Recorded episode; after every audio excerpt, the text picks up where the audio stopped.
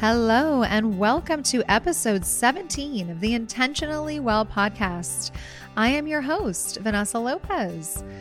Today's show, I think, is the perfect part two, or I should say, follow up to my last episode, and here is why. I sat down with the lovely and intelligent Jessica Rose, who so eloquently delivers us all there is to know about graceful aging and holistic beauty. Jessica is a certified holistic nutritionist, a licensed cosmetologist, TV host, published writer, certified face yoga instructor, and a natural beauty expert. She spends the majority of her time teaching women the importance of reducing their toxic exposure in order to achieve optimal health and radiant beauty at any and every age. With her credentials as a certified nutritionist and cosmetologist, Jessica truly bridges the gap between health and beauty, teaching people how to create a healthier lifestyle that actually supports graceful aging. She passionately teaches women how to ditch the toxins in their daily routines and adopt healthier ways of eating, alongside of learning how to implement more natural beauty techniques. She is regularly featured in the media for her dedication to raising awareness about toxins and how their influence is so important to understand, both for our health and appearance. And she also regularly appears on TV as a host and presenter. She writes for magazines and is quoted in different publications regarding the importance of natural beauty and overall wellness. This episode is filled with information, and as you listen in, you'll also notice that I too learned a few new things, even despite my experience in this industry. Jessica is just such a radiant and wonderful woman with such a beautiful and positive outlook on aging and aging gracefully. And she gives us a ton to think about when it comes to what real beauty actually entails. She is of the belief that caring for our appearance doesn't have to equal quote unquote vanity, that it's okay to care about our looks. But in today's crazy world, the itch for the quick fix is rarely ever helpful long term. She gives us a lot of unique options to look into when it comes to our beauty and skin routines. And she also gives us her thoughts on other popular, not as aggressive treatments or even products that people are really into these days. Jessica makes it a huge mission, though, to point out that we simply cannot skip the foundations of health because our outer appearance will almost always be dictated by the choices we make and the lifestyles that we lead. While she is a lover of balance, she also feels that it is of utmost importance to look at our day to day living because that is the biggest driver when it comes to how we age, and that prevention and acceptance is a better approach than having to undo, fix, or manipulate our looks. So, with all of that said, I really hope that you enjoy this discussion as much as I did. I got a lot out of it, and there is definitely a lot of food for thought for you. So, without further ado, here is today's show.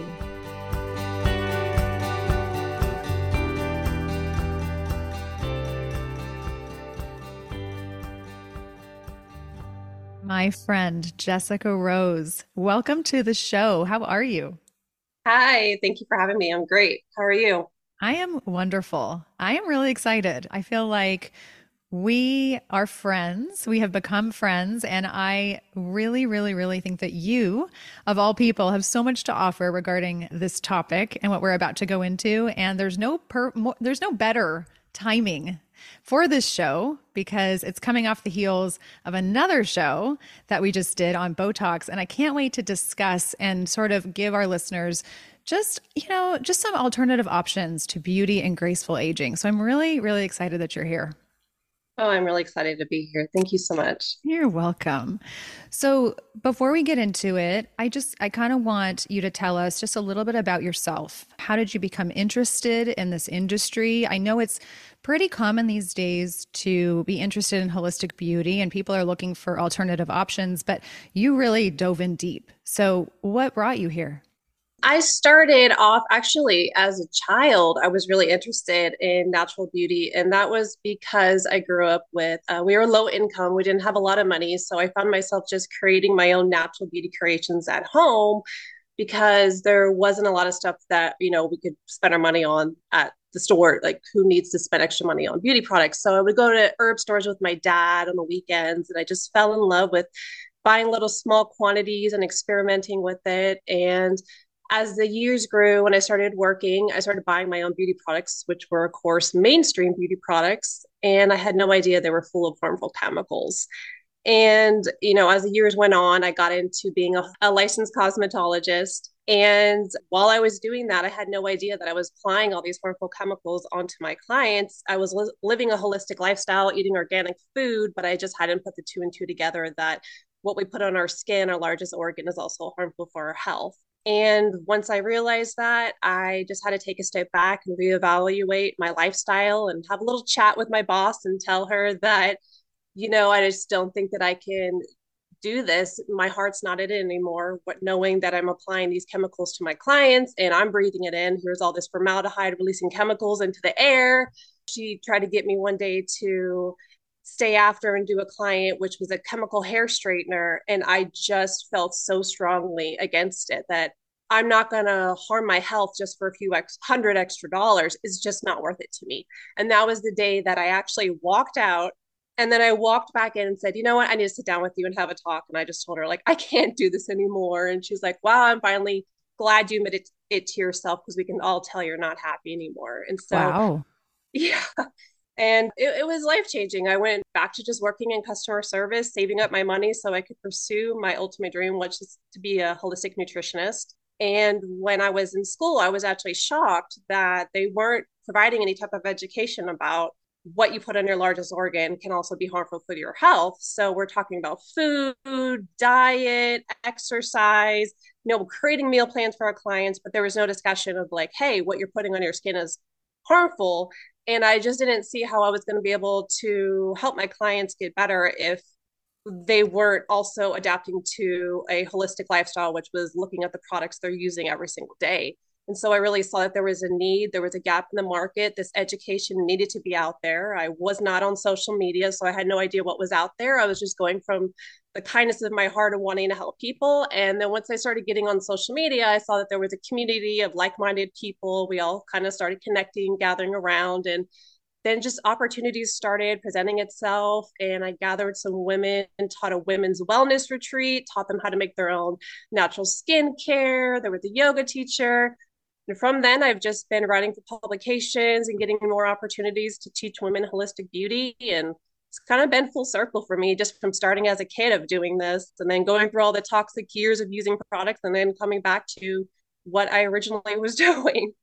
That's funny. It's funny how that that it starts oftentimes so young, right? I mean, you were you definitely like you got a taste of it at an early age. And I, I have a feeling that probably did have somewhat something to do with your dad too, because your dad has always been so invested in isn't it like herbs and things like that? And he probably had some sort of an effect on you there.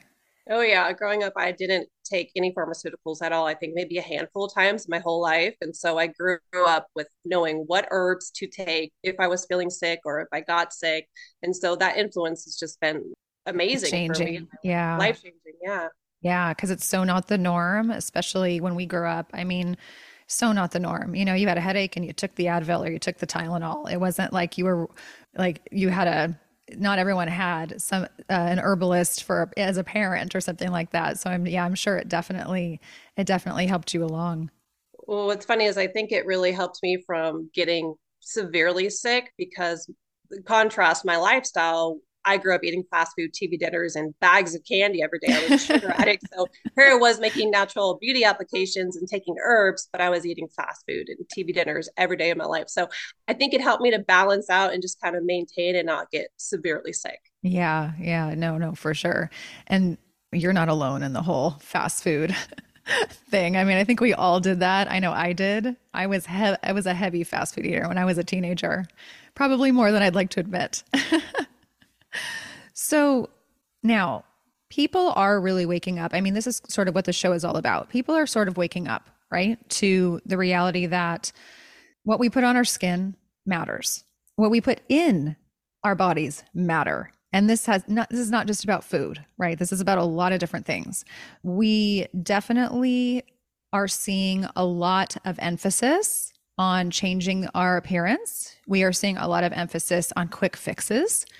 We are seeing a lot of emphasis on um, basically the shortest route to look the youngest despite age, right? So I think from my stance, I often feel like we are missing the foundations. People jump to these details and they miss the things that really could make a difference, right? Like what they're eating, what kind of water they're drinking, sun, EMF exposure, community, emotional experiences, all these things, these foundational uh, aspects. And I know that you have a lot to say about this because people are trying to preserve themselves, but they're preserving themselves in terms of trying to fix themselves. So, can you give us just a little bit, like, give us your thoughts on this? Yes, I think so much of what we see in the media is just telling women that, that, they need these products in order to look healthy, youthful, and we're marketed it with just an insane amount of products that are not actually good for our health. So I always take the approach that the foundation of beauty is to be healthy. It's not about a typical type of look like oh white side eyes or small nose or curvy features. It's about being healthy. A- anyone can be beautiful with a kind heart and good health i believe.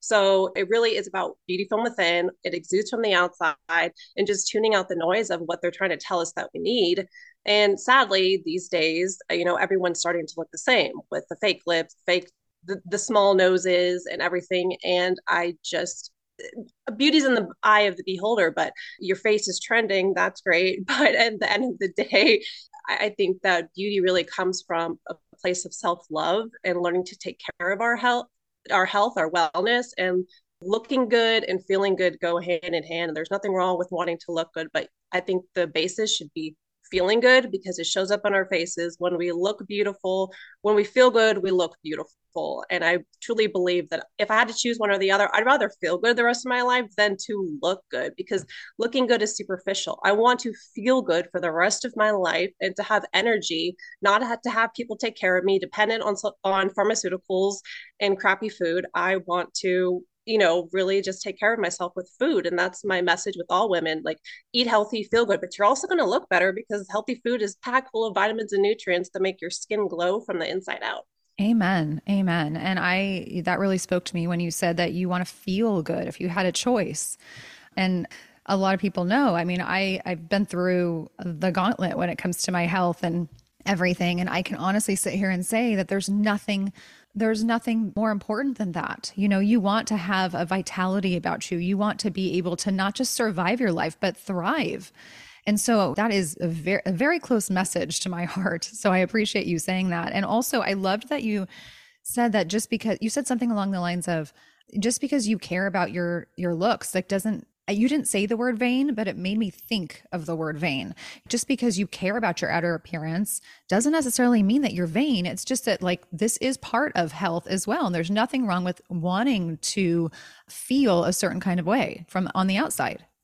I agree. You know, beauty and brains can coexist. You know, you could be smart, you could be beautiful. And, you know, so let's say that we live to be 70 years to 100 years old I don't want to spend the rest of my life feeling old and unattractive just because society told me that at a certain age I am deemed unattractive because I'm older. No, I want to look good for every stage of my life because that helps me to feel better too. And, you know, it's not about trying to look like you're a teenager again. It's just about looking like the best version of yourself. And that's just all from healthy lifestyle practices and self love and mental health practices as well.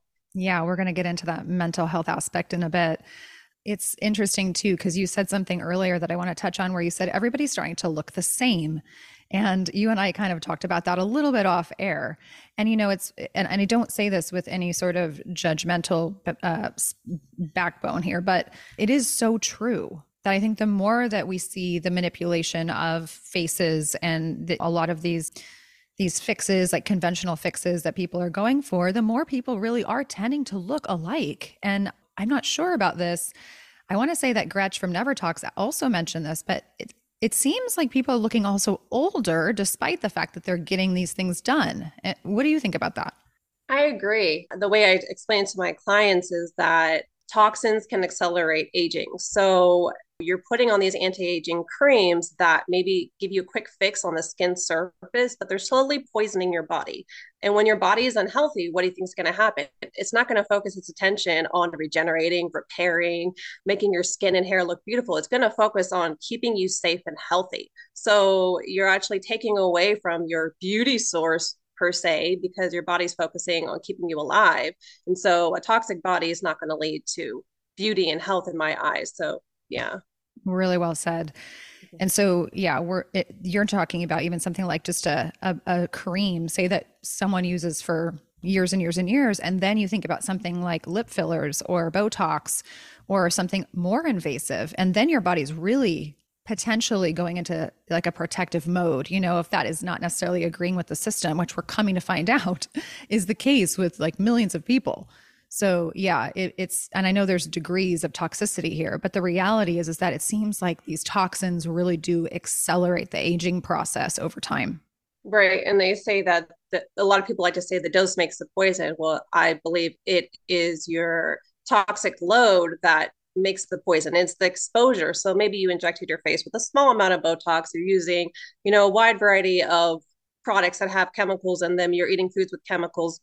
Maybe they're not going to harm you in the short hand, but long term, they will accumulate in your body. And that Absolutely. chronic exposure.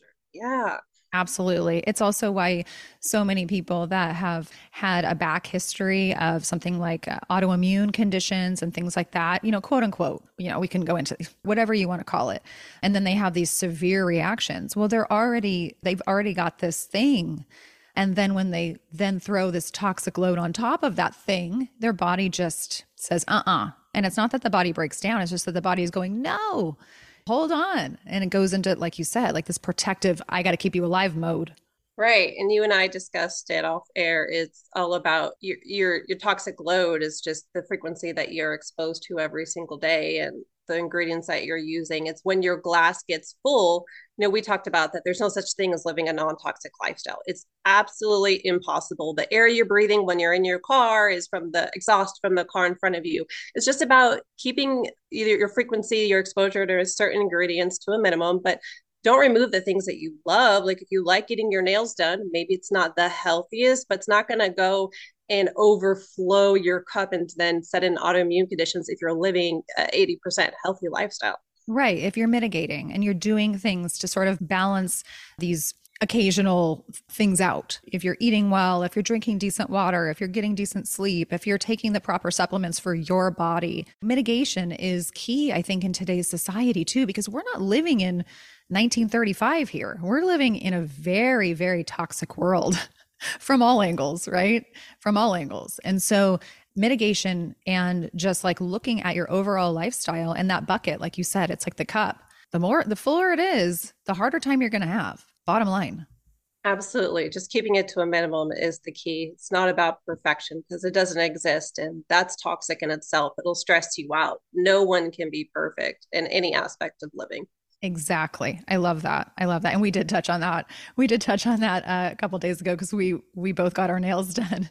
and we were talking yep we were talking about it so you know you pick and choose you pick and choose and obviously there are things that are a little bit more drastic than others but you have to you have to do things that make you feel feel good but you also have to have informed knowledge and informed consent as well as to what you're doing and what the possibilities are. And I'm not necessarily talking nails, although that could be that could be, you know, hazardous if you're in a nail salon 5 or 6 days a week and you're you're in your intake of these chemicals and stuff like that is is very present in your life.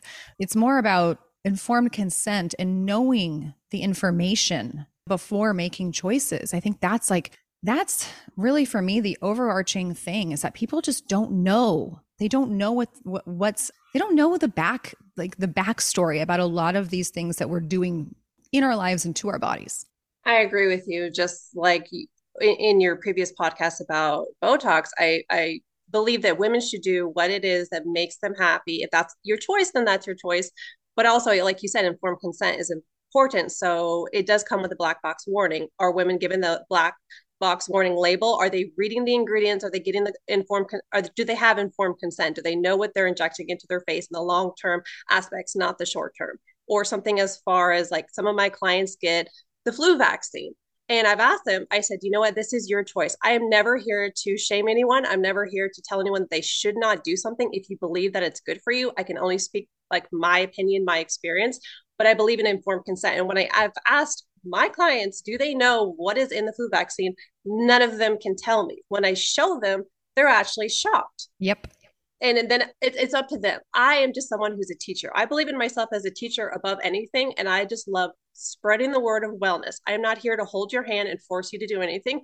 I just speak the truth and then you can do what you want with your lifestyle and that's all that that that's my mission in life is just spreading the word of wellness and people can go off and do what they choose to do with it take it or leave it love it. I love it. Wonderfully said. And that is it right? You can plant seeds. But the problem is and i feel like i say this on so many shows is that people don't know they don't know the information you know? And this is a, a this is a big discussion. I mean because a lot of the information is purposely dimmed and we know why. But yeah, it's funny. I just saw uh, not to say not to tangent too much, but I just saw a post recently about this. Like, uh, it was a post about you mentioned the flu vaccine, so it was a, post about uh, child vaccines, and it, and it said something along the lines of, if the doctor said, "Okay, I'm about to inject," and then it's had a list of seven or eight different things that were in the vaccine instead of the title of the vaccine, right? Would parents still say yes? And it's like, the parents don't even know what's in the vaccine. And I guarantee you the parents would have a second thought if the doctor was saying, okay, I'm about to inject this, this, this, this, this, this, this, this, this into your your child. You know, I mean, people just don't know. And like you said, people can make their own choices, but people don't know all angles. And so that's, I think, what gets me as well is just trying to just really nail that home as much as possible, no matter the subject, no matter the subject matter, because it's important. I agree. You know, when I take my clients to the grocery store, I'm very aware that none of them ever turn over the label. They just say, oh, this is a good brand. This is what I see in the grocery store. And I used to be that person. So I completely understand. And then when I go and I teach them about the ingredients and the foods, like you got to know what you're putting in your body. That's the only way that you have control over your health and ultimately your appearance exactly. is reading those ingredient labels, food product labels, beauty product labels, like literally everything you come in contact with, you should be informed. You know, yep. that's the only way to protect your health and beauty. It is. It is. And we have to take the initiative. We have to take the initiative. And I, I realize that that's hard and not everybody has the resources and there's different age brackets here and I understand. But at the end of the day, it really does boil down to self responsibility. And the more we outsource and the more we depend on others to tell us what to do, the more of a sticky situation I believe we're in. I agree. And it, and it definitely comes down to your resources as well. Like I said, I grew up low income and there's, you know, growing up with a food system, lunches, these things weren't available to us. And sometimes healthy food is more expensive or taking the time out of your daily life to go and research all these things isn't something that you can really do so it's just doing the best that you can not everybody can afford organic and the best supplements but you know just slowly trying to make changes and buy a little bit of organic food or focus on just eating less processed food but it's working within your budget and trying to create a healthy lifestyle that works for you Totally. Yep. You do what you can in the season that you're in. You know, you don't have to be perfect. It's not about that but knowledge really is power. And then and then once you have that knowledge just being able to do what's right for you and your family or what you can do like i said with what you can in the season that you're in in your life. So with that said i feel like this is like the meat the fun the fun part of this. Not that not that this isn't fun but i feel like this is going to be the really fun part about it which is talking about a few of your favorite alternatives. Because you know like i said coming off the heels of the botox show people want to know what other things they can do, you know, because it is, it's one thing to talk about what not to do. But a lot of people want to know what to do instead or what their options are. So, and things that actually really can move the needle, right? Because it's like no one wants to hear, you know, about stuff that's like doesn't really make a dent but things that we can really implement in our daily or weekly or even our monthly routines that can really move the needle in our life when it comes to graceful aging. So I know you have a lot to say about this. So why don't we get into it and we'll go one by one. Sure. Well, one of my favorite graceful aging practices is face yoga. I got certified last year to become a face yoga teacher. And the way I explain to my clients is that we exercise our faces, or sorry, we exercise our bodies. Why not our faces? You know, the face, ears, tongue, note. We have 57 muscles in our face. And when, sure, we use them when we're speaking, but you can actually exercise them in ways that keeps them strong, taut, keeps elasticity there, helps to build collagen, and it's a natural practice that can help you to look radiant, but it also supports your health and even your mental health because you know a lot of people they get puffiness, congestion in their face and their neck where their lymph nodes are, and it's all about moving your lymph to support your health and when you do that, your skin's going to look so much more radiant. So it's a a mix of facial massage, facial exercises, and acupuncture. And then at the end, it's a self care aspect where you just do a little bit of affirmations. And it's just a whole holistic practice that really encourages natural beauty and can actually make you look more radiant, youthful, keep your skin healthy. So you don't really have to go towards alternatives like Botox and fillers and things like that. I love that. So, are there things to help? I mean, how do we learn about this stuff? Like, where would we go to sort of like teach ourselves about face yoga? I mean, are there tutorials or yeah, how would how would one go about learning about it?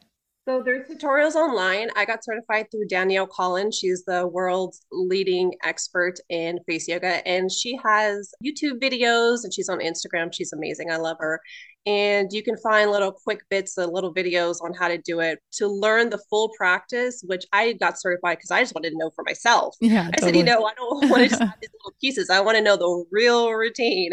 And then i was like okay i love this. I'm going to start teaching people. So you can get with a certified teacher and learn the practice from start to finish and then implement it into your daily routine and you know, it does take a little bit of time, but some of the exercises you can do because our hands free while you're driving. You look crazy, but you know, you look silly. Like I laugh every time I do it. Some of the exercises are just hilarious. Yeah. You look in the mirror, you look ridiculous, but it's fun. I actually was just on TV and they asked me to do one of the exercises on TV. And I'm like, are you really going to do this to me? It's so embarrassing to, you know, be on TV and doing this crazy thing with your face. But you know what? If it helps someone, then I'm all for it. Absolutely. No, that's really funny. That's really funny. I could just like see myself pulling up to a, to a light and seeing somebody do face, whatever. I mean, I've never seen it. So I'm, this is very foreign to me. Yeah. Oh my gosh. That is, you guys, she actually is doing something on the screen right now. I know you guys can't see it, but she's doing it. And yeah, I'd be a little scared. I would. I'd be a little scared. That's funny. it's it's awesome though that you said that we we exercise our bodies but we don't necessarily exercise our face and that is so true it's like we do talk but we don't really think about all of the other muscles and like that those have to be worked out also to look and then feel, I guess, our best. And you're right, we hold so much tension. I know I do. So much tension in our face, so much water retention and lymph and all of that. That's actually that's something that I deal with. And so it's just I'll have to check it out because I think it's really cool and I honestly have never I've never even looked into it. Yeah, it's relaxing. I find that I feel so good after every time that I do it. So I, I, highly recommend it. It's a great way. And you'll notice a difference within, you know, a couple weeks, but to see the res- real results is something you have to do at least six days a week. And, you know, by six months, you take photos of yourself every week and you're, you'll definitely see a difference. Your face will be more uplifted and it actually supports your eye health too, keeping your eyes strong and healthy. And yeah, yeah, I just, I can't speak more mm, great things about it. I love it. It's so cool. I'm going to have to check it out. I'm going to have to check it out. So, okay, how is this different than something like gua sha? Or I know there's you, people say it different ways, or like the roll, like the face roller, like the jade roller or the quartz roller. How is it different?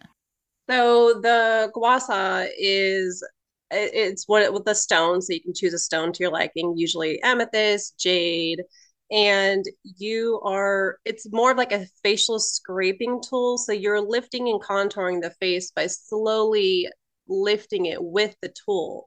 And that just helps to move the lymphatic system. So it's similar but i would say that the facial yoga is more advanced because you're actually doing exercises for your gotcha. face and moving them in certain motions that are helping to strengthen the muscle where you're not really doing that with the gua sha And then the jade roller, I would say, is a step down from the gua sha. It's something that if you have a little bit less time, it can just smooth out facial lines, help with, you know, increasing circulation, but it's not as good as the gua sha. So I say top would be fascia yoga, then gua sha, and then the jade roller or the gemstone roller. Gotcha. Gotcha. Yeah. No, that's it's interesting to sort of be able to different differentiate because I know that people get confused. And uh, I do gua sha, but I and sometimes I roll my face with an ice roller because it just feels so good and it takes away some of that inflammation. And then in terms of like the body, now you're a fan of dry brushing, right? Yes, I do it every single morning just because it gives me a lot of energy. And I notice that my mood is a lot better, but it also keeps my skin really nice. I mean, you're essentially exfoliating your skin every single morning and helping to move that lymph in your system, which helps with detoxification and just keeping you healthy. And it supports your immune system, of course, too. Yeah. And it's important to know how to do this appropriately because I know that there's a lot of different, well, there's a lot of tutorials on dry brushing, but there's also a, a, a wrong way and a right way to do it. Yeah, same with the gua sha. I see a lot of people doing it online really quickly and holding it at the wrong angle. So there is a right and wrong way to do everything, and you can actually cause damage by doing some things the wrong way. So it's important to watch. I, I would say with the gua sha, there's a, a lot of tutorials from actual Chinese practitioners, mm. and those are the people that I suggest because that's what they've been taught and that's what they do for a living. So I'd watch them, and then with the dry body brushing, same thing. There's diagrams, videos online from a lot of different practitioners who could show you the proper way to do it. And it's all about supporting your health, but the result is also supporting your beauty. Yeah, definitely. And again, I know that we're kind of hyper focusing on our face, but with the dry brushing, I mean, we the health of our skin on our body is also equally as important. And our the the body, the body, the skin on the body can really really look different when you start to care for it differently. I mean, it's crazy. And I know this just firsthand and I also know what what unfortunately when I slack on this stuff, it's kind of crazy to see the difference in just the way that my body the, the skin of my body looks and feels. 100% uh, it just looks so much more radiant when you're taking good care of it. And yeah it's it's all big one large large organ. Why stop at the face? Do the neck. Even with my facial mask I put my face mask on my neck and my décolleté because, you know, that's important too. So many times we just apply skincare to our face, but it's like apply it to your neck, apply it to your décolleté, moisturize your body. It's a very good point. For those who might be new or have never heard me say this before, I'm actually a licensed esthetician. I'm not cosmetologist like Jessica, but I would always tell my clients that when I was practicing, don't stop at the chin. You have to go down the neck and the décolleté because that also is a very exposed area when we're talking about sun and stuff like that. And it often shows the first signs of aging. Not that aging is necessarily bad, but it definitely needs care just like the face needs care. I agree. And, you know, in nutrition school, it was kind of looked at as, oh, you're caring about your skin. That doesn't go along with wellness. But I like to point out to people that your skin's the body's largest organ and it's there to protect you. And it's also involved in immune surveillance. What you're putting on your skin is actually getting filtered. People don't believe that we our skin has a filtration system, but it does. It's called Langerhans cells, and it's like these tentacles, kind of like an octopus, that scan for foreign matter. So everything you're putting on your skin is being scanned and then discarded or not, depending on if it's healthy. And so our skin is there for immune surveillance, for protection. So protecting your skin, maintaining your skin also supports your health. And I really think that the there needs to be a conversation like health and beauty are one and the same. You take care of your skin, you're also taking care of your health. And the bonus is that you look good in the process. Ooh, super well said. Absolutely. Okay, so there's this other practice that I, you and I are laughing off air because I couldn't pronounce it to save my life, but it's called Abhyanga. Is that how you say it? Yes. Okay, so what is this and how can it help us with our beauty routines cuz I'm super I'm super invested in this cuz it sounds so cool. Yes, so it's an ancient Ayurvedic practice and it literally means massage with warm oil. And so you just heat up one of your favorite oils uh, and then you start at the crown of your head and you massage it into your scalp and then you move to your ears and just all the way down through your entire body you're giving yourself it, it literally feels like a big warm hug because you're massaging yourself, you're focusing on any areas of tension, you're helping to move your lymphatic system, and you just feel so good. And once you're done massaging your entire body, you stop at the feet and you massage your feet, which is so good for your health. You get into the shower and you don't rinse off the water. You allow the water to heat up the oils on your skin, which helps them to absorb. And once you get out, your skin is so moisturized, you don't need to add any other moisturizers or oils after. And you just feel so soft and beautiful. And I just, I absolutely love it. It's just so relaxing. You can go to Ayurvedic practitioner to get it done. You can, or you can do it yourself. And I prefer to do it myself because it's just so nice to be able to massage yourself. So, yeah, I'm assuming there's tutorials on this online. Oh yes, definitely. it sounds heavenly. That sounds that's what when you were telling me about it, I thought to myself, I need to look into this. Cuz this just sounds like a beautiful practice. Yeah, definitely based in the Ayurvedic practice, there's different what they call doshas, what are your body constitution. Some people benefit more from doing Abhyanga. I'm someone who technically should be doing more of the Abhyanga. I'm a Vata compared to someone who maybe need something more cooling, they can do more of the dry body brushing. I'm someone who naturally needs more warming, soothing things opposed to something dry and scratchy. But I tend to go for the dry body brush because it's easier than, you know, slathering your body in oil every morning. I don't have that kind of time. Right, right. It might be something real luxurious to do every once in a while.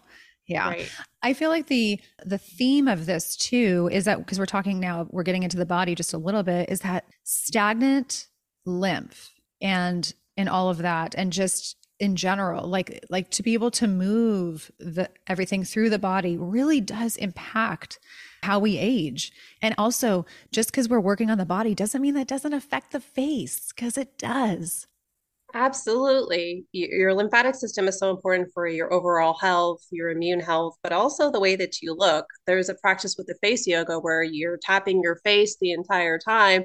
And then I really focus on the neck, but I also bring it down into the chest. And I put also put my hands into a fist and I do like heavier tapping all over my chest and my neck area. And that really helps to releasing type of congestion and it's really great for supporting graceful aging you'll just look so much better when you focus on your lymphatic system and just supporting it in a natural way. Yeah and i'll say just for, on a personal note uh, and again some people know this some people don't know this but that's been something that's been a huge challenge for me because of the lack of mobility that i've had the last couple of years. I've seen such a stagnant a stagnancy about my lymphatic system and i've seen my skin change, especially on my legs. I've seen my face change. And so I've had to work extra hard at this. And, you know, I go through phases. I mean, you and I were talking about this. It's like I go through phases where I'm all in, you know, and I'm doing the practice and I'm doing it. And then all of a sudden I'm like, oh, I'm just tired, you know, and I stop doing it for a month or two or whatever. But it really is so important to think about how all of these things from under the skin are helping to reflect beauty on the outside i guess if i if that made sense you know and and not just beauty but also feeling good. So again it's like we tend to focus like oh okay what are we just doing to our face to make our face look good? But really like we have to kind of look at the total body. And again lymph is just oh i know it is just i know more than i want to know about how important it is Yes, it like, you said, it's so important for your health and your beauty. And you know, there's daily practices that everyone should be doing because it really does support your health and beauty in just a amazing way. Yeah, yeah. So now this is a subject that I love. You have something to say about minerals and the importance of minerals when it comes to graceful aging. So, how can this really impact our skin? So, minerals are just essential for supporting your beauty from the inside out. Some of them act as cofactors to help other things to absorb better, to be efficiently used, to protect your cells. And a lot of people are deficient in minerals, especially magnesium. And that's due to you know our soil being deficient in magnesium so a lot of the foods are deficient in magnesium and minerals are the one thing that I supplement with. I used to be someone who worked in supplement stores giving nutrition guidance, and I took handfuls of supplements every day.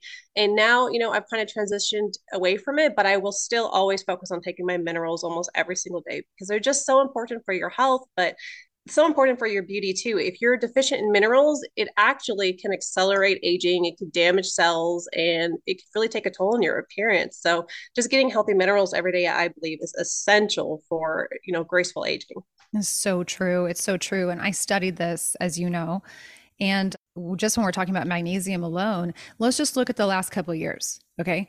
Magnesium is the first one of the first minerals to deplete when we're under stress. Okay. So now we have normal stresses that we all go through every day. And then compounded with just the last couple of years of what's been going on in our in our lives, I can almost bet that 95% of the people walking around today are deficient in magnesium. That's not, not, not to say to go out and buy a bunch of magnesium because this is a little bit more complicated.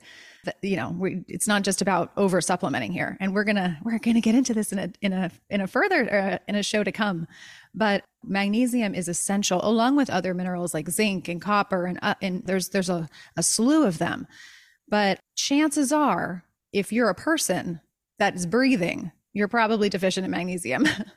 I agree. It's just essential. I find most people do not get enough of it in their diet at all. So the one supplement I take is magnesium bicarbonate, which has, I silica as well. It has potassium, it has sodium, and uh, not I don't think it has selenium, but you know, it has some of the cofactors that all work together to really just help you increase it. And I actually have a family member who is always really dehydrated, but she drinks a lot of water. And I try to tell people water is essential for your skin and hair and nails to look good, but it also can't be dead water. It, it needs exactly. minerals in there. So I got her on this magnesium bicarbonate. She adds it to her water. She's gone from drinking 12 huge bottles of water a day to five.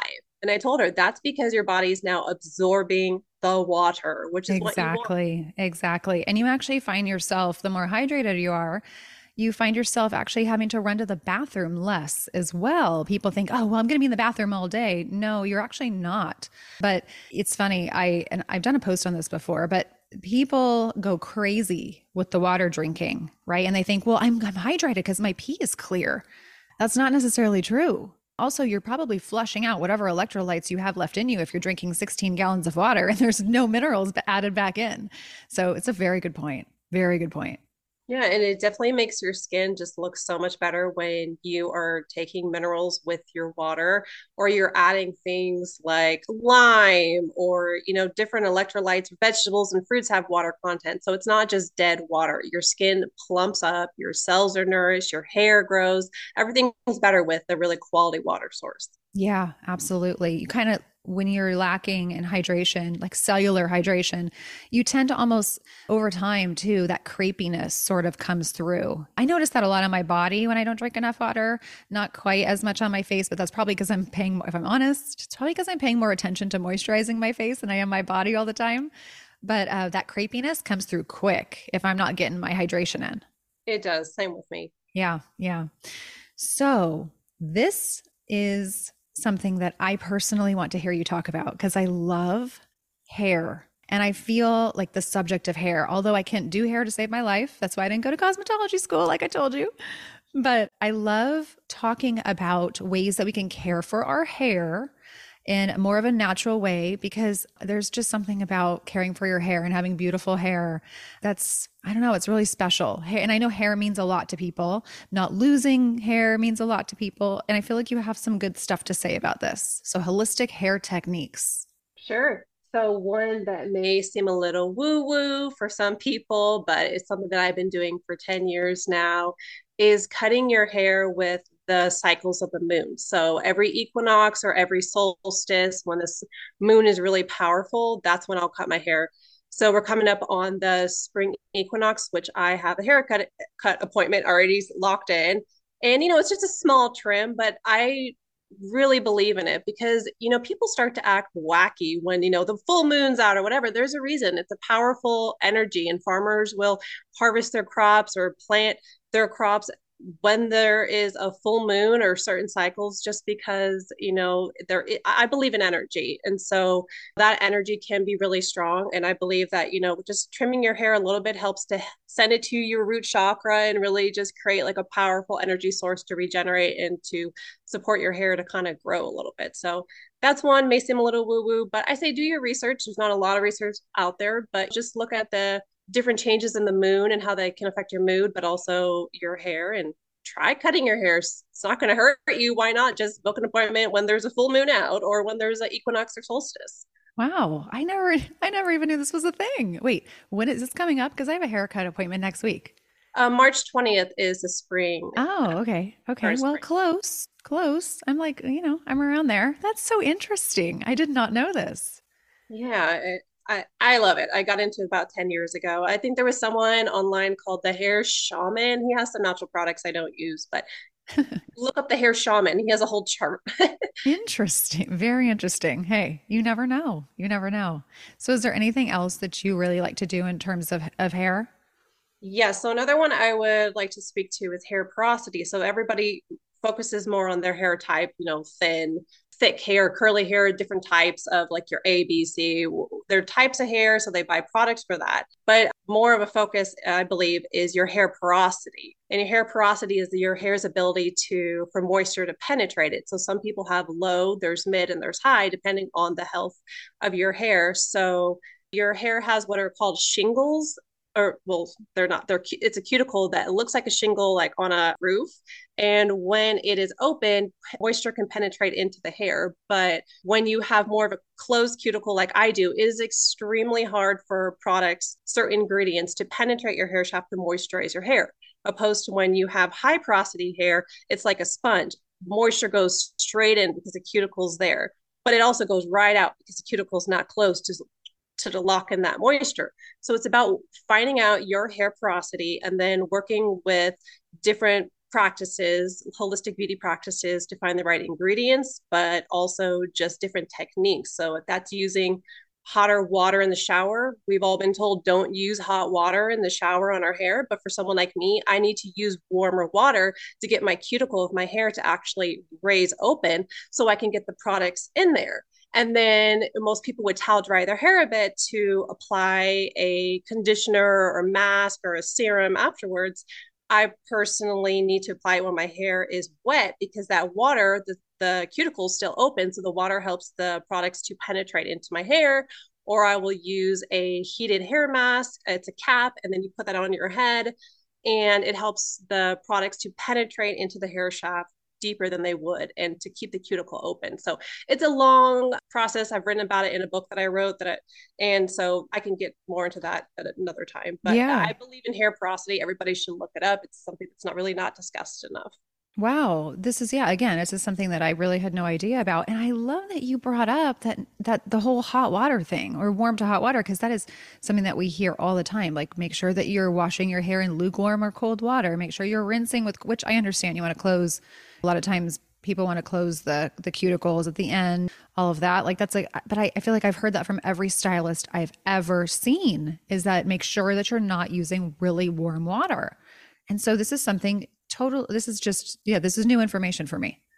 So yeah if your hair is like mine with low porosity i used to always use a cold rinse at the end but what happens is then you are sealing your cuticle, and any products that you try to put on your hair afterwards cannot penetrate your hair. So you're not actually, it, it sits on your hair and it weighs it down. I have finer hair, which means I have a lot of it. It's just on the finer side. So I actually need to, when my hair is still hot and I'm in the shower, that's when I apply my products, like my leave in treatments. I apply it while my hair is still there with the steam, the water's on.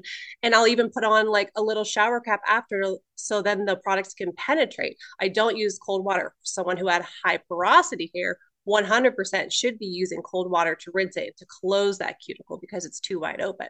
Wow.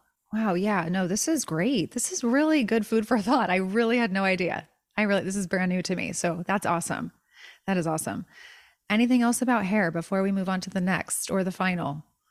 I would say it's it, it, touches still on the hair porosity is finding out what ingredients work for your hair. So that would be determined by your hair porosity. But you know, in the natural beauty world, everyone uses coconut oil in their hair, which I did for the first couple years. And I always wondered, you know, my hair looks shiny, but it got drier and drier over the time. Come to realize it's because coconut oil is too heavy of a molecule that cannot penetrate a low porosity hair. And so it was actually pulling moisture from my hair and drying my hair out. So it's about finding an oils or treatments or ingredients in your hair care products that work for your hair porosity. Very, very good point. I don't really use coconut oil. I find that other oils work better for my hair personally. And this also goes for skin too, because, you know, some people can use it on their skin and they feel great. Other people, they cannot use it on their skin. And so I have to feel like there's a connection there. Oh yeah, definitely. It can be pore clogging for a lot of people. I yeah. personally don't use it on my face at all, but a lot of people can. Yeah, yeah, yeah. I know, but I know. I mean, I yeah, I'm not one to. Again, I could use it on my body. I could use it on my body, but my face, no, it doesn't love it. It doesn't love it. So, is there is there uh, any other any other techniques, any other treatments, anything else that you are you know kind of off the top of your head that you want to share with us before we sort of move on to to the next part, which is talking about your opinions on other options and treatments. But yeah, is there anything else that you want to want to chat about before we move forward? I would say when it comes to the hair is don't underestimate the power of massaging your scalp. And it's not just gently massaging it. You want to use the most firm pressure possible. And you want to actually move very slowly. So you're moving your scalp. When you're moving your scalp, you're stimulating your hair follicles, which will then encourage hair growth. And if you want to add in something like your favorite hair oil that works for your hair porosity, along with, say, peppermint oil, helps to increase the blood flow to your scalp. I like to hang off the side of my bed or couch so then the blood rushes to your scalp and it will literally make your hair grow so much faster. I suggest getting a tape measure, measuring your hair, jotting it down every single month, and just tracking your process. I did that when I was growing out my hair. I used to color my hair for geez, 10 years I used bleach on my hair. And when I stopped, my hair was wrecked. I mean, completely damaged. So I started going through a hair journey, and that's when I was keeping a hair journal and measuring it every month. And I noticed a significant difference when I started massaging it with oils and focusing on the firm pressure and just tracking it. You just brought something up for me. I recently brought, or excuse me, brought, I bought a gua sha comb for my scalp. I thought that was so cool. I, you know, I didn't even know they existed until, you know, I follow a company uh, that that has it for sale because that's where my other tools from. And I thought, wow, and, and the comb is significantly bigger and it's thicker, right? It's made differently. But, and I, I'll, I'll be honest with you, I haven't done it a ton, probably just because I don't make the time, but it's so cool. And it's very, very true because we can, I feel like there's a lot more, you can put a lot more pressure on your scalp also versus your face, but it makes a difference in terms of uh, circulation. Absolutely. You want that circulation in your scalp. That's perfectly said. Yes. Yeah. Yeah. Yeah. It's just funny when you were talking about it. I was like, oh my gosh, I have that comb upstairs. I mean, it's in the box. I've used it a few times, but it's it's like on my counter in the box. So this is this is obviously a sign I need to take it out of the box. hey, if okay. you're not using it, give it to me. I'll I was going to say, I'll, yeah, you want me to send it to you? you can try it out. So this, I think, is this is something I think we should go through because a lot of people, I think, have questions about uh, treatments or options, beauty options or beauty treatments that are not as aggressive, but still like they're they're sort of like teetering that line a little bit. Not necessarily all of them. We can go through, you know, some different variations, but I would love your your thoughts and feelings about some of these more popular modalities that that people visit when it comes to to uh, beauty. So, what are your thoughts on microneedling? I believe that it can help if you're someone who suffers from, say, like acne scarring, not current acne that's active, but acne scarring from the past. What it does is creates kind of, I wouldn't say damage to your skin, but it punctures little teeny holes in your face. And then it can kind of create a signal to your body that it needs to go and focus on that extra attention on that area and it helps it to regenerate and produce more collagen. So I think it's definitely something that can be beneficial if you learn how to do it properly and you keep everything extremely sanitary. That's yeah, that's a good point. Yeah, sanitary is important. You want to go to somebody super credible for sure. Uh, I mean, I, I, I, thought we were talking about people who do it at home. I see a lot of natural. Oh, oh, yeah. oh, really? Mm-hmm. Oh my gosh, I've never heard of anybody doing microneedling at home for some reason. Oh yeah, I yeah. I mean, I didn't even think about it. Yeah, sure, estheticians do it, but yeah, a lot of people do it at home themselves. Yeah, I guess so. Yeah, I guess you're right. I mean, I just I never have. I mean, it, it's just interesting. I always think of it as a treatment and less about like a home care. Really right. interesting. Really interesting. And then you said that there's something else out there that I didn't really know about, but I'm curious to hear your thoughts about it. It's called microfusion. Tell me about this. Yes. So I'm going to read from my notes just because I it's new to me as well. I was doing research for a TV episode. So microfusion is a cocktail of treatments involves a tiny microchanneling device to inject a special elixir of strategically blended skin enhancing ingredients into the superficial layer of the skin.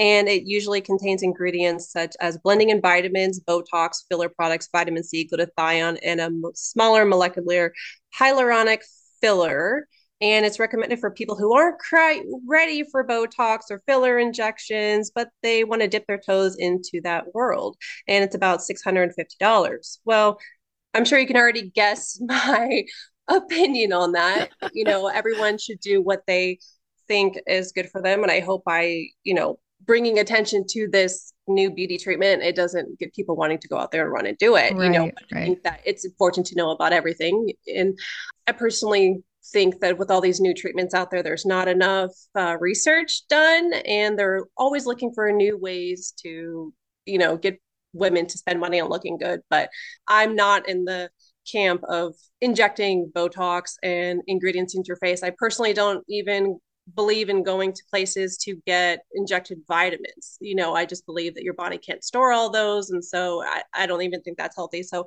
injecting, you know, random ingredients into your face, I don't think is ever healthy. I'm sure you would probably look good the short term, but long term, what is it doing to your health? And like we discussed earlier, that can accelerate aging when you have a buildup of toxins. And I believe that Botox is a toxin. So injecting it into your face is going to cause you to look less attractive later on in life. Yeah. And also, I know there was like a list of, aside from the Botox, that would be like an automatic uh, pass for me. But just like with the vitamin C and the glutathione and all that, like also just take the vitamin C, for example, like the derivative, like how is it, you know, like what kind, what, what's going on there, you know, because there's different, there's different, um, there's a lot of synthetics. A lot, most of the stuff is synthetic, I would, I would guess. And so, you know, is it really doing anything? I don't know. I don't know enough about it to make a statement. I'm just, I'm just talking off the top of my head here. Same with me. It's a new beauty treatment. yeah. Me. Yeah. Interesting. Interesting. Face taping. What do you think about that? One that I have never tried, but have done enough research on it where, you know, this has been used by movie stars and, you know, for a very long time. You can do it, wear it underneath makeup to give your face a more lifted look, or you can do it while you're sleeping. It's supposed to help to stimulate your skin a bit. And I think if it's based on the alternatives, why not? You're putting tape on your face. And I know there's a whole pro aging kind of community that's against these type of things because they see it as anti-aging. Why should women mask their face up, tape their face? And so it's seen as a negative, but you know, I think everyone should do what makes them happy. I'm not against putting tape on my face to make my face look more lifted. You know, I I never say never except for things like Botox. Yeah. But you know, as long as it's a non-invasive, healthy practice, who knows where I'll be in 10 years, 20 years from now? Maybe I'll want to put some tape on my face to make my face look more lifted for a party. Why not? It's just tape. You know, you're not yeah. Yeah. yourself, you're not harming your health. Yeah. Well, you know, and I've seen those, I'm sure you know what I'm about to say. I've seen those frownies. Is that what they're called? Frownies? Yes. Yeah. Like, is that, that's somewhat of the same thing, but not, right? Um, I believe it's the same thing. There's more uh, advanced tapes out there. I believe yeah. they kind of just like pull the sides of your face. But I've seen a lot of it on Instagram, but it's not something that I've ever met anyone who's done it. Yeah, I've never tried it as well. Never tried it as well. What about things like retin-A, retinol? I personally don't use them. I love the way that women's skin looks when they use them. I just think their skin is beautiful. Yeah. But, you know, it's one of those things where I always go towards is this healthy? And I'm not going to sacrifice, potentially sacrifice my health in the name of beauty. So with retinol, retin A, you have the potential to have an overdose on vitamin A. That is a potential. That's why you're not allowed to use it or you should not use it when you are pregnant. And they also can make you photosensitive, so you can't wear it during the day. So if you were to keep it on your skin, not wash your face, you go out in the sun, you are increasing your likelihood of cancer, skin cancer. So yeah. it's not something that I personally use, but there are natural alternatives, something called bakuchiol, which is a plant derived ingredient that mimics the results of retinol, but without the side effects. It's not a synthetically created um, vitamin A source. So it's not going to increase your likelihood of vitamin A overdose. And it actually, you can wear it in the sun. It actually protects your skin from the sun. So you can wear it day and night and you can get similar benefits. Interesting. Interesting. And it's, how do you, how do you pronounce it?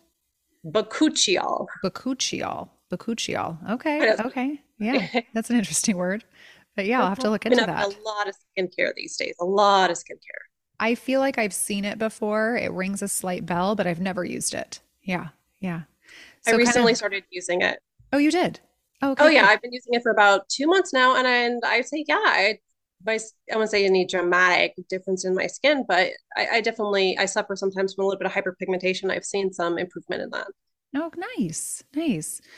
Now, paralleling this a little bit, chemical peels, they're also pretty they're pretty popular with you know especially with women and men that don't necessarily want to go you know full throttle in terms of like other advanced treatments and or they're trying to correct something right on the face or maybe they've got a condition or a problem. So what are your thoughts and feelings with chemical peels? So with all these things i just like to say that i never judge women and i think that uh, women should do what makes them feel good. It's uh, very different for each person. I like to take the approach when i teach my clients that it's better to practice preventative treatments than it is to try and quote unquote fix perceived damage. So I like to err on the side of caution when it comes to more aggressive treatments because you know you are removing layers of your skin but what does that do to your skin long term? What is your skin going to look like in 5 to 10 years? Is that going to weaken your skin elasticity or maybe it could help it? You know are you going to need to continuously get them? Sometimes people's skin becomes more sensitive. It looks more shiny. It looks thinner. It looks wax like so I, I think it's better to just practice more preventative treatments. They may take longer and you're not going to see as you know great results. But if you're someone who wants that really quick fix sure like go get a chemical peel? It's not something i would do but you know each woman should do what makes her feel good. I think like you said earlier just conform informed consent. So do your deep research and, and talk to women who have got it and see if that's something that you want to do for yourself long term. Is that going to support your beauty long term quick fix maybe long term i'm not sure yeah I think uh, the bottom line with these things is individual situations are important. Things are very situational. You know, it, it, obviously, if you've got something going on and you're working with somebody who's very knowledgeable and this is a direction you want to go down, then okay. But, you know, know all sides, like we've been talking about, know all sides. Do your research. Don't just take a practitioner's word for it right? Do your research. I don't care if they're wearing a white coat. I don't care if they're wearing a bikini. Do their do your research. You know what I mean? It's really important. I agree. Yeah. Speaking of preventative, sunscreen. Mm-hmm. Now, this is a very controversial thing right now, right? Because people are, you know, for years and years and decades and decades, I should say, people were like, like just sunscreen addicts. Like you know don't go outside without it. Don't go outside. And now there's we, we're turning a corner. We've turned a corner a little bit where people are pumping the brakes a bit on sunscreen. This is a really interesting conversation but what are your thoughts on protection? And if so and if you do like sun protection what kind? And is it something we should be wearing daily? Is it something we should be wearing occasionally? What are your thoughts perfect way to say it my thoughts not what i'm yes. recommending for others. exactly your thoughts.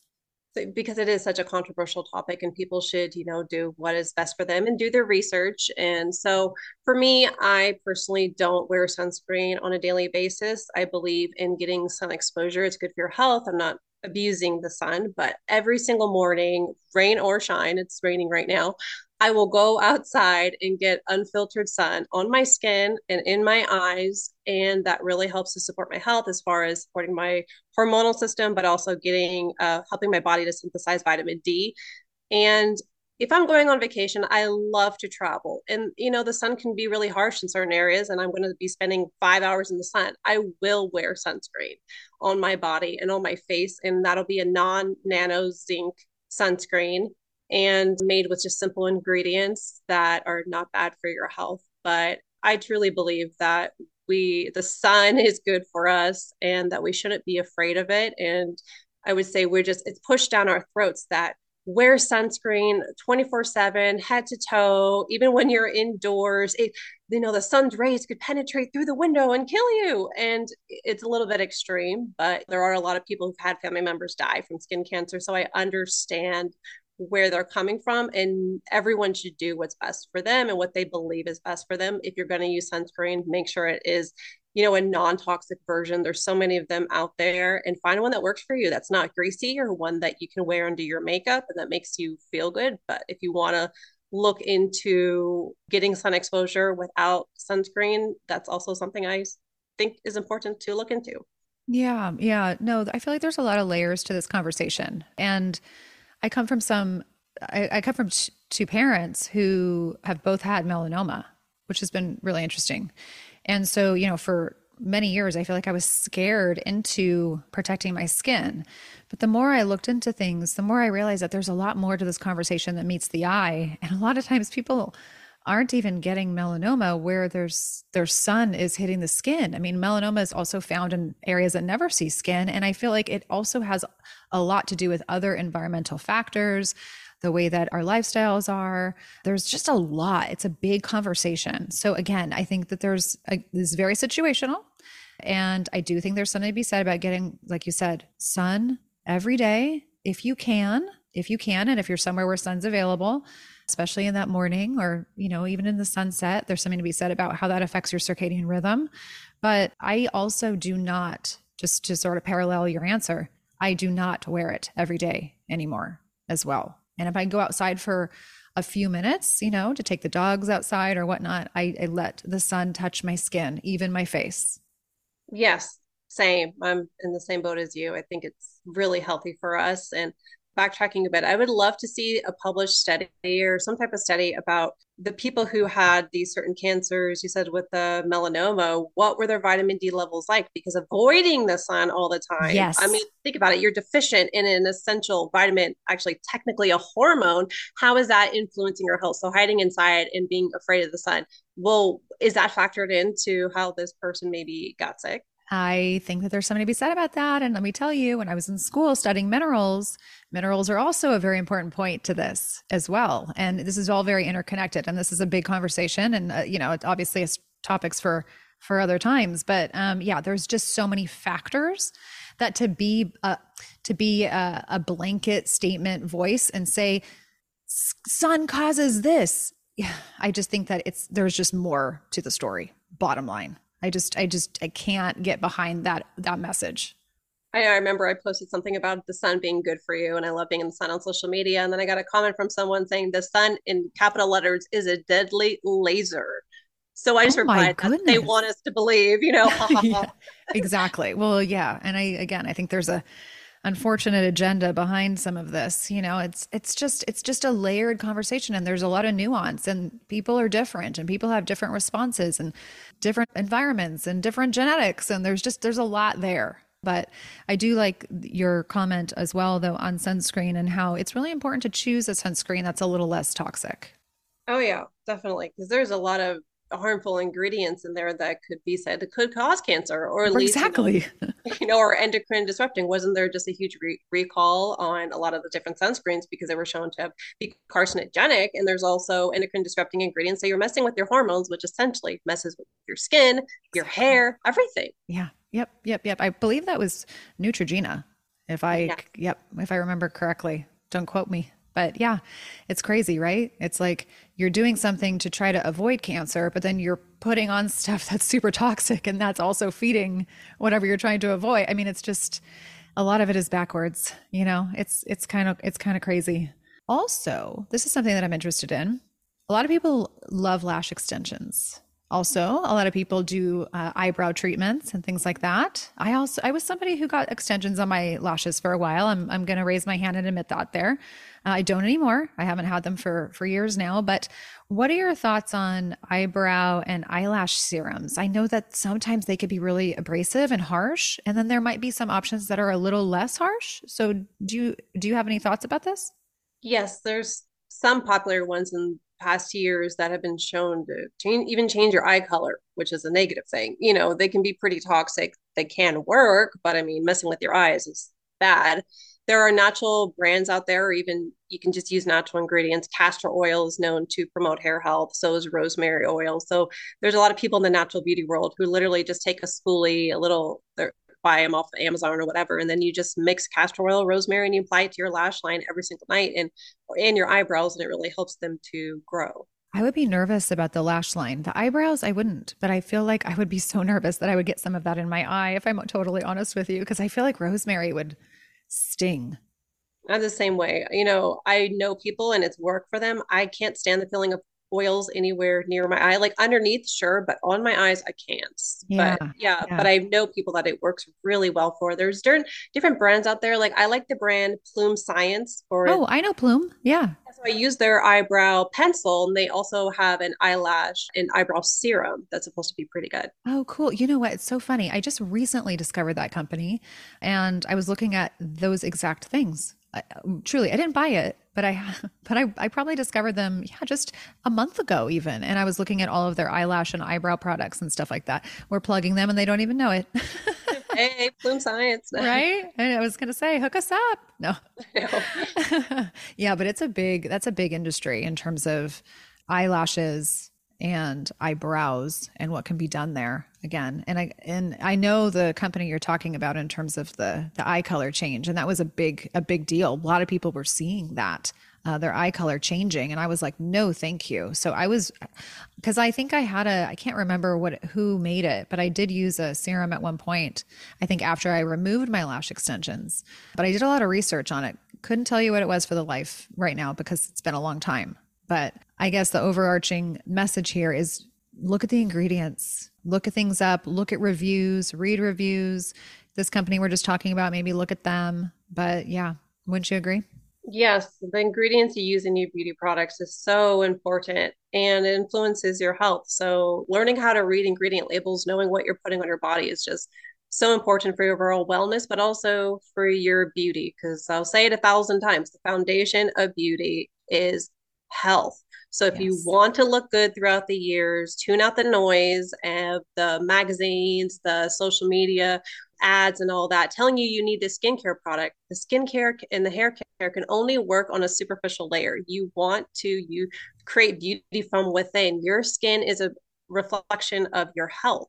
So, and it's just so hard. I've never met a, a client that I've worked with that didn't have a hard time grasping it what you eat and the toxins you use influence how you look because we are sold so much in the media that you need a skincare product, you need a hair care product. That is a secret fountain to beauty and youth. But it really, I promise you, comes from within. I'm 39 years old. I'll be 40 next year. People often think I'm younger, and it's not because I'm attached to any skincare product. I am very simple in my routine. If, if so anyone ever saw it, they'd say, wow, you know, I grew up as a tomboy. So I am very simple in my routine.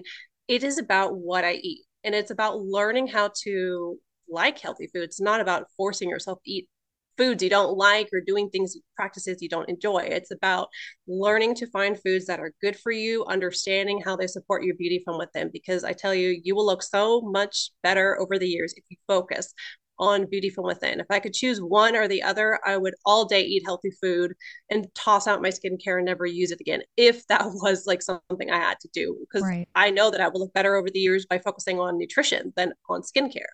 It's so true. It's so true. And it's not to say that these things that we've been talking about today, you guys, can't be helpful. I mean, they could move the needle. They definitely can. And not the Botox needle. Okay. We're talking about the life needle here, the beauty needle, the age eh, needle, the age gracefully, gracefully needle. These things are extras, but we have to remember that the extras are not going to make a big difference if we're not addressing the foundations. And that's with everything in life. We go and we jump to, to G or H you know what I mean? We, we jump to these when we're not addressing A and B you know? And that's again it's with most things. It's with most um, aspects of our life. You know if these foundations are not addressed then we're missing the boat. We're missing the boat Yeah, the foundation is key. It, it, creates the basis for just how we look and feel throughout our lives. And one other thing I'd like to point out is I don't think gets enough exposure is it's not just about the quality, it's the quantity of the ingredients that you use. So I always teach my clients that using less ingredients is better for your health, but also your beauty long term because your skin does have a filtration system.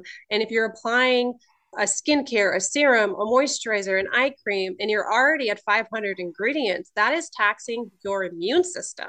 And that is going to influence how you look. So it's about finding a, a good product. A really good skincare formulator, to be honest, knows how to formulate products with minimal, potent, effective ingredients. I feel like a lot of times uh, skincare brands will put in, you know, 100 ingredients because they know that consumers are looking for certain things like hyaluronic acid, vitamin C. And so if you see it on you, you're automatically going to say, oh, this is a good product. But what happens is a lot of times those ingredients are in minimal amounts. And so you're not really getting that great of an ingredient opposed to something that had 20 ingredients that was you know more effective because it had uh, more potency to it. And then your skin isn't getting all confused with 100 ingredients. So therefore you know you're supporting your health but you're also going to look better with just using less ingredients in your food and your beauty products. Isn't that the truth? Well said. Less really is more.